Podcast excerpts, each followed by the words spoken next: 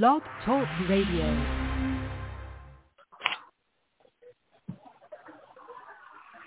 Welcome to Focus on Albany. I'm Cynthia Poore, and my guest today is Patrick. Pat, help me with your last name. Sure, it's Battuello, Cynthia. Battuello. And yes. Pat, Pat has been a uh, staunch opponent of horse racing for quite some time. And he's built a, a, a really good organization, and he's here to talk about his organization and why he would like to stop horse racing in New York State, actually the country. So when did you first get interested in this in this uh, endeavor? Sure. So I was writing the animal rights blog for the Times Union Uh, back in twenty twelve, twenty thirteen. And when I was researching for a post on horse racing, I found that there was really um, not a lot of information out there. And there was no big group really taking the industry on. I felt like the racehorses were being underrepresented. Um, you know, I'm sure you remember Ringling protests here in Albany going back, you know, decades. There have been protests against fur and factory farming and animal testing, but with race, you know, racehorses and horse racing, there there wasn't any organized effort to take the industry on. So, kind of fell into it that way. Um, but then after you know getting started, I started compiling data, which had never been done before. So prior to us, no one had any idea how many horses were being killed on American tracks every year. Uh, the details of those deaths, you know, the names of those horses. So that's what we're known for mostly is our data. And we can certainly get into that if you'd like. Mm-hmm.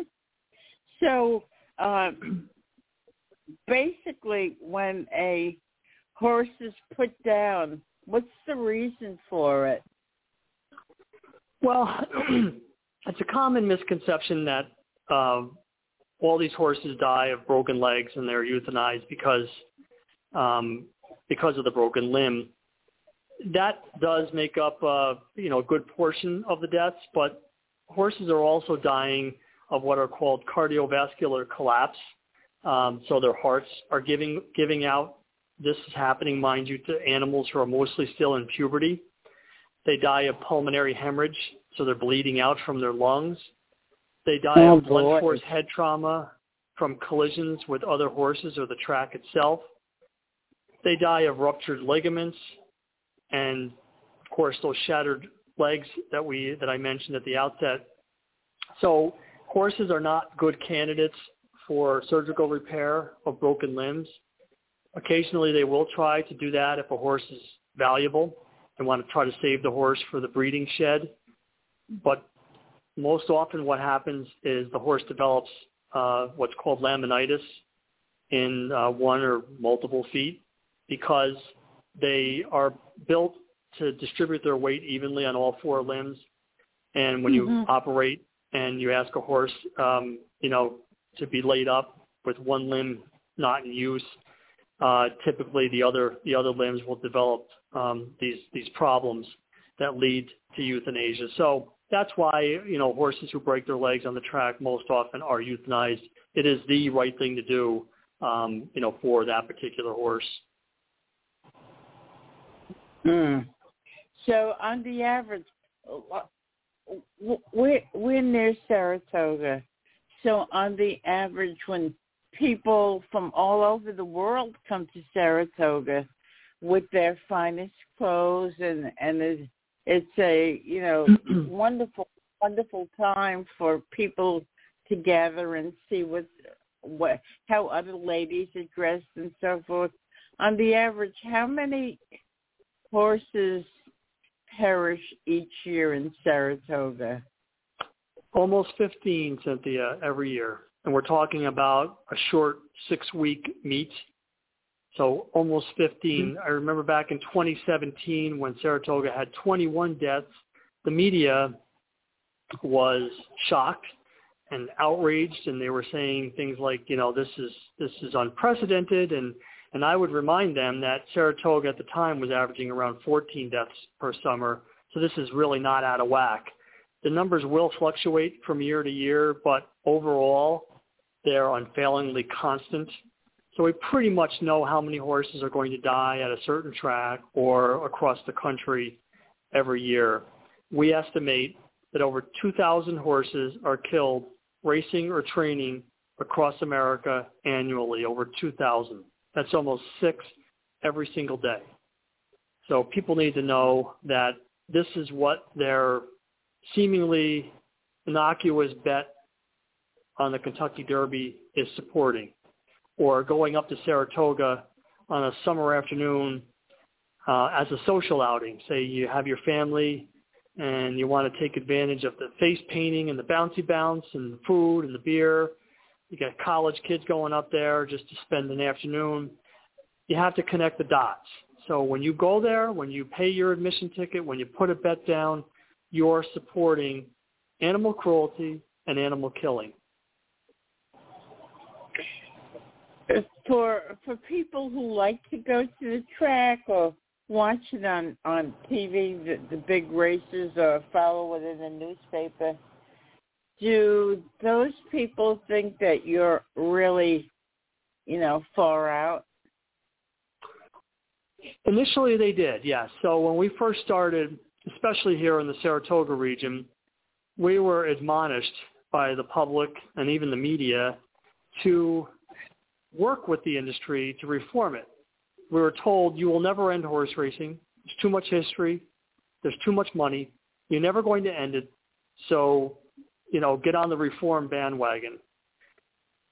We have stayed consistent with our messaging from the outset. We have said that this is no different than dog racing, which you may or may not know is all but dead in this country. There are four tracks left. By the end of next year, there will only be two tracks left in the entire nation. In fact, dog racing is outright prohibited on moral grounds in forty-one states. Prohibited on moral grounds in forty-one states. Meanwhile, horse racing is considered the sport of kings. And therein lies mm-hmm. our challenge. So we have to get people to reassess. And I'm confident that if they were to just line up dog racing and horse racing side by side, they would come to the inescapable conclusion that there is zero difference in the way these animals are treated. And in fact, I would argue that horse racing is worse because of slaughter. The majority of spent racehorses end up at the slaughterhouse, which in and of itself is evil. So you have one industry that's dying on its way out. You have another industry that's, you know, hailed as a sport of kings. In fact, Saratoga likes to bill itself the oldest sporting venue in the nation. So there's our challenge, is to get people to reassess and to look at it through a fresh lens. And we're confident that if they do, horse racing will follow dog racing. Now, most people who don't follow it, like myself, I know about the Kentucky Derby, the Triple Crown, and the meet in Saratoga. What else is big throughout the country that people should be aware of? So, yeah, there's about one hundred tracks or so in this country. The bulk of those tracks, I would say between seventy and seventy-five percent, are being wholly propped up by corporate welfare, taxpayer-funded subsidies. And the way it works is the uh, racing industry, when they were having trouble competing against casinos and lotteries, went to state legislatures and they said, look, if you don't help us out here and we fail, you're going to put thousands of people out of work. Well, first off, those numbers, those job numbers are wildly inflated. Uh, they're not, you know, the numbers that the, the industry likes to put out. Um, and, and even at that, most of those jobs are low paying, even some under minimum wage. But beyond that, we're talking about propping up this clearly declining industry. And so I'm getting back to how how this works. So they would allow these racinos to be built at these racetracks. So it's a combination racino-casino. They'd put these slots machines in, and a portion of the slots revenue, instead of going back to the state for things like education infrastructure, which is where all state-sponsored gambling is supposed to go, it was being redirected back into the horse racing operation and going into purse money and, and going into the breeders. So in New York, there are eleven racetracks, seven harness and four thoroughbred. Without those subsidies, without that corporate welfare, nine of the eleven tracks, all seven harness tracks and Aqueduct and Finger Lakes, would have closed years ago, if not for this corporate welfare. They're getting roughly two hundred forty million dollars every year, the horse racing industry. two hundred forty million dollars that should be going to education. So as I like to say, this leads to a triple wrong.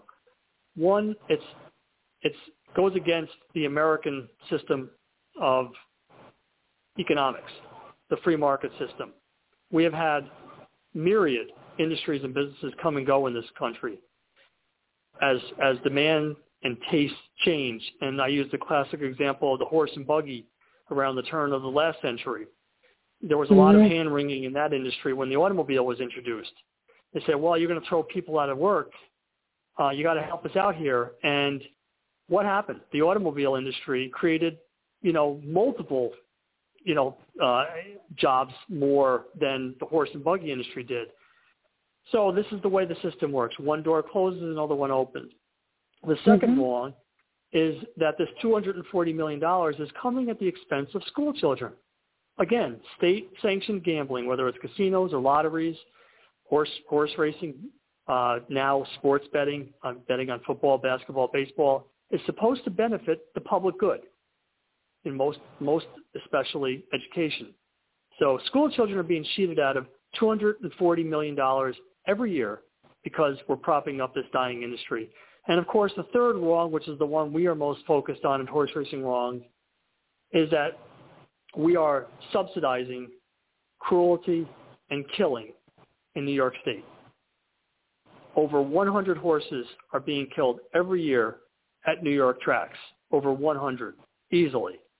Since two thousand nine, which is the first year that the Gaming Commission released data, fourteen hundred racehorses have died. And that's just the killing. There is that day in and day out cruelty that most people are unaware of. The typical racehorse is kept locked in a tiny twelve by twelve stall for over twenty-three hours a day, all alone, by himself. These are naturally social herd animals locked up in a tiny stall. When I testified before the New York State Senate in twenty nineteen, a prominent equine vet here in New York, Doctor Craig Kulakowski, also testified. This is on equine welfare, racehorse welfare. He likened keeping a horse locked up like that to keeping a child in a four by four closet for over twenty-three hours a day. So imagine wow. that. We, you know, it's one thing for me to say it as an activist. I could be dismissed. They could say, well, you're just being, you know, sentimental or anthropomorphic. But when a an expert, an equine vet, says, no, this, this is what it's like, that would be the same as keeping a child in a four by four closet. So these horses who are confined like this, they exhibit the same stereotypies that we used to see with the Ringling elephants, you know, the bobbing, swaying, the weaving. For horses, they, they do what's called uh, air sucking or cribbing.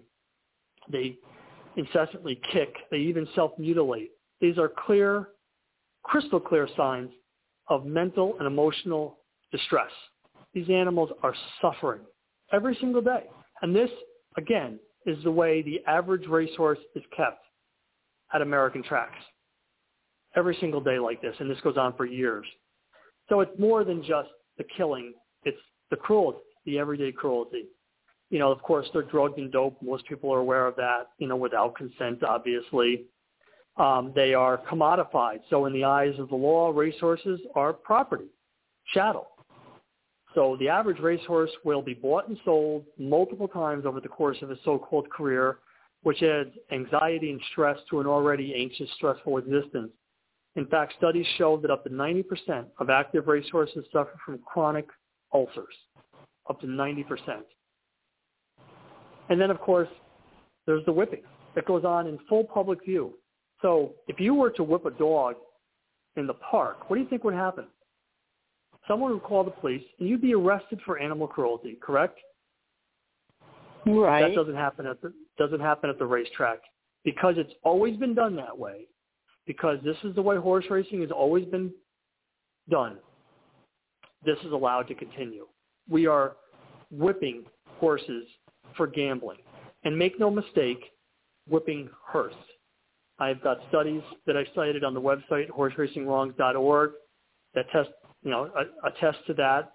But also, a couple of years back, the equine medical director in California, Doctor Rick Arthur, who is no, um, he's no anti-racing activist, he admitted at a conference, freely admitted, that of course whipping hurts.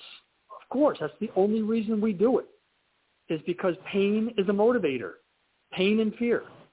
So any of this nonsense that the industry comes out with and says, well, it's just a harmless guide, and the horses, you know, have thick, thick skin, and they don't even feel it, and they're most of the time they're just reacting to the sound of the whip as opposed to the feel. That's a, a load of nonsense, okay? Clearly, striking them, in fact, the studies that I cite show that the horse's skin is more sensitive than human skin. You, you can see it. You know, when you're when a when a fly lands on a horse, they are trying to get that fly off of them. They're feeling that fly on their hide. Well, you can imagine what a whip does. So uh, often these horses will come back with welts on their bodies, you know, from excessive whipping. So again, these these these multiple wrongs that I like to call, you know, the, the wrongs of horse racing. Uh, it, it's beyond just the killing. You know, this is cruel. Animal cruelty, and people need to recognize that, and you need to boycott accordingly. So you've you've gone before the New York State Legislature, right? I have, right. And what was and that hearing reaction? was osten- well, the hearing was ostensibly about improving racehorse welfare. So um, while most of the speakers stood up and, you know, had different ideas to try to improve, you know, the conditions and the welfare, I was up there saying, no, this is impossible to fix. Okay, the the cruelty is inherent. The, the killing is inevitable. Horse racing must end. So my, my viewpoint was admittedly extreme, but it's the one that's necessary. And I always go back to, you know, human slavery. You know, could we legislate that to make it more acceptable? Uh, could any number of reforms had made it um, something that we could abide in this country? No, of course not. So the abolitionists in the mid-nineteenth century were saying, this can't be fixed. This is wrong from the start. It has to end. The same thing mm-hmm. we're saying with horse racing. And, and just to be clear, before anyone angrily responds and says, am I comparing humans and, and, and animals? I'm not. I'm not equating a human slave to a racehorse. I'm just trying to point out that our extremist position, you know, has a tradition in this country. You know, something that is wrong is simply wrong and needs to end. And that's that was my answer when I was asked by one of the senators, you know, what do you say to all those people who would be put out of work? And before I got into the fact that most of these jobs are, are not very good and low paying, and And these, these these employees could be retrained to do other things, and these tracks are sitting on valuable property, so they, they will be redeveloped into new industries and new new jobs, new tax revenue. In fact, I've got a page on the website that says exactly that, all the tracks that have closed since the year two thousand and what they have become or, or are in the process of becoming. But before I got into all that, I said, look it, we have to answer this simple question. Is it wrong that we are abusing and killing horses for two dollar bets? And if the answer is yes, then that's the end of the conversation. We are not to talk about jobs and money and tax revenue.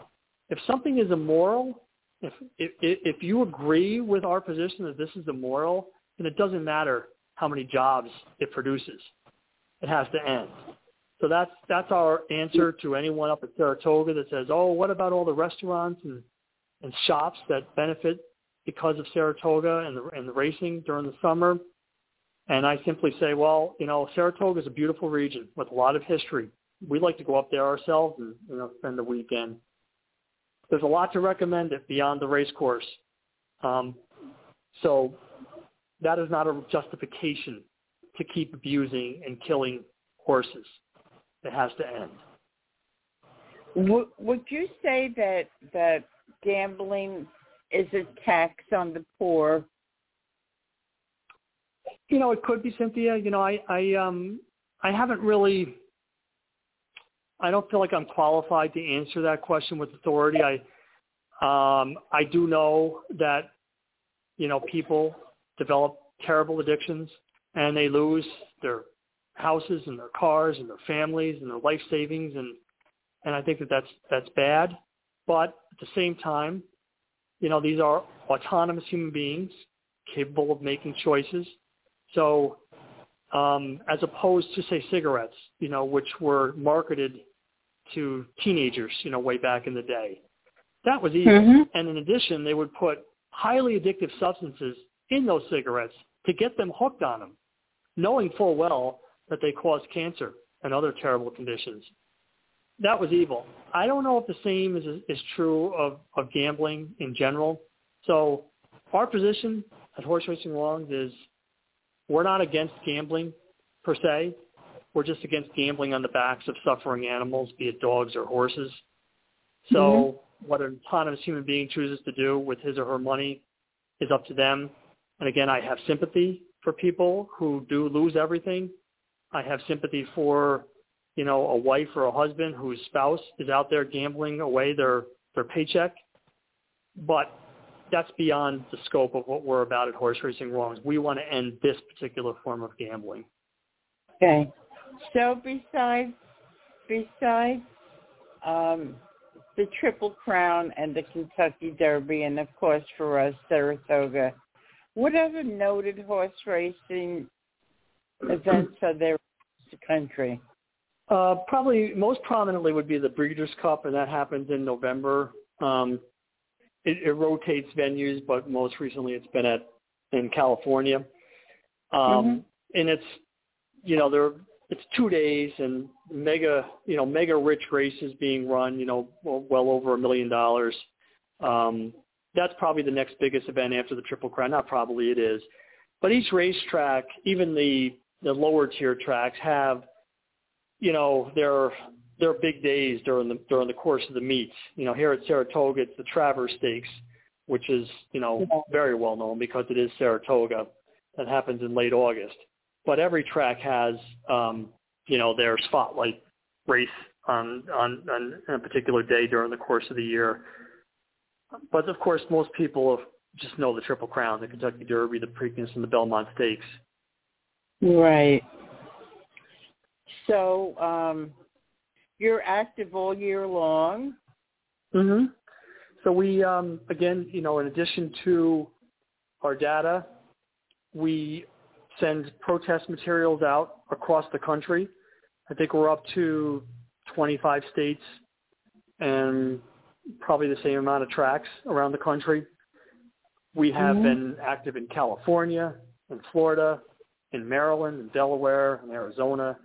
So we are, uh, you know, very well known for that, and there's no charge, you know. So if activists call us, say, look, we want to protest uh, Indiana uh, Grand, you know, which is uh, the thoroughbred track in Indiana, you know, what can you do to help us? And in addition to sending out signs and posters and banners and leaflets, we also give them guidance, you know, how to – you know, organize the protest, how to handle media requests, give them the talking points. Um, we also put our names on, on protests, you know, press releases that go out. So my name is on there in case somebody in Indiana wants to call me for an interview. So, you know, we're doing that. It's very much grassroots.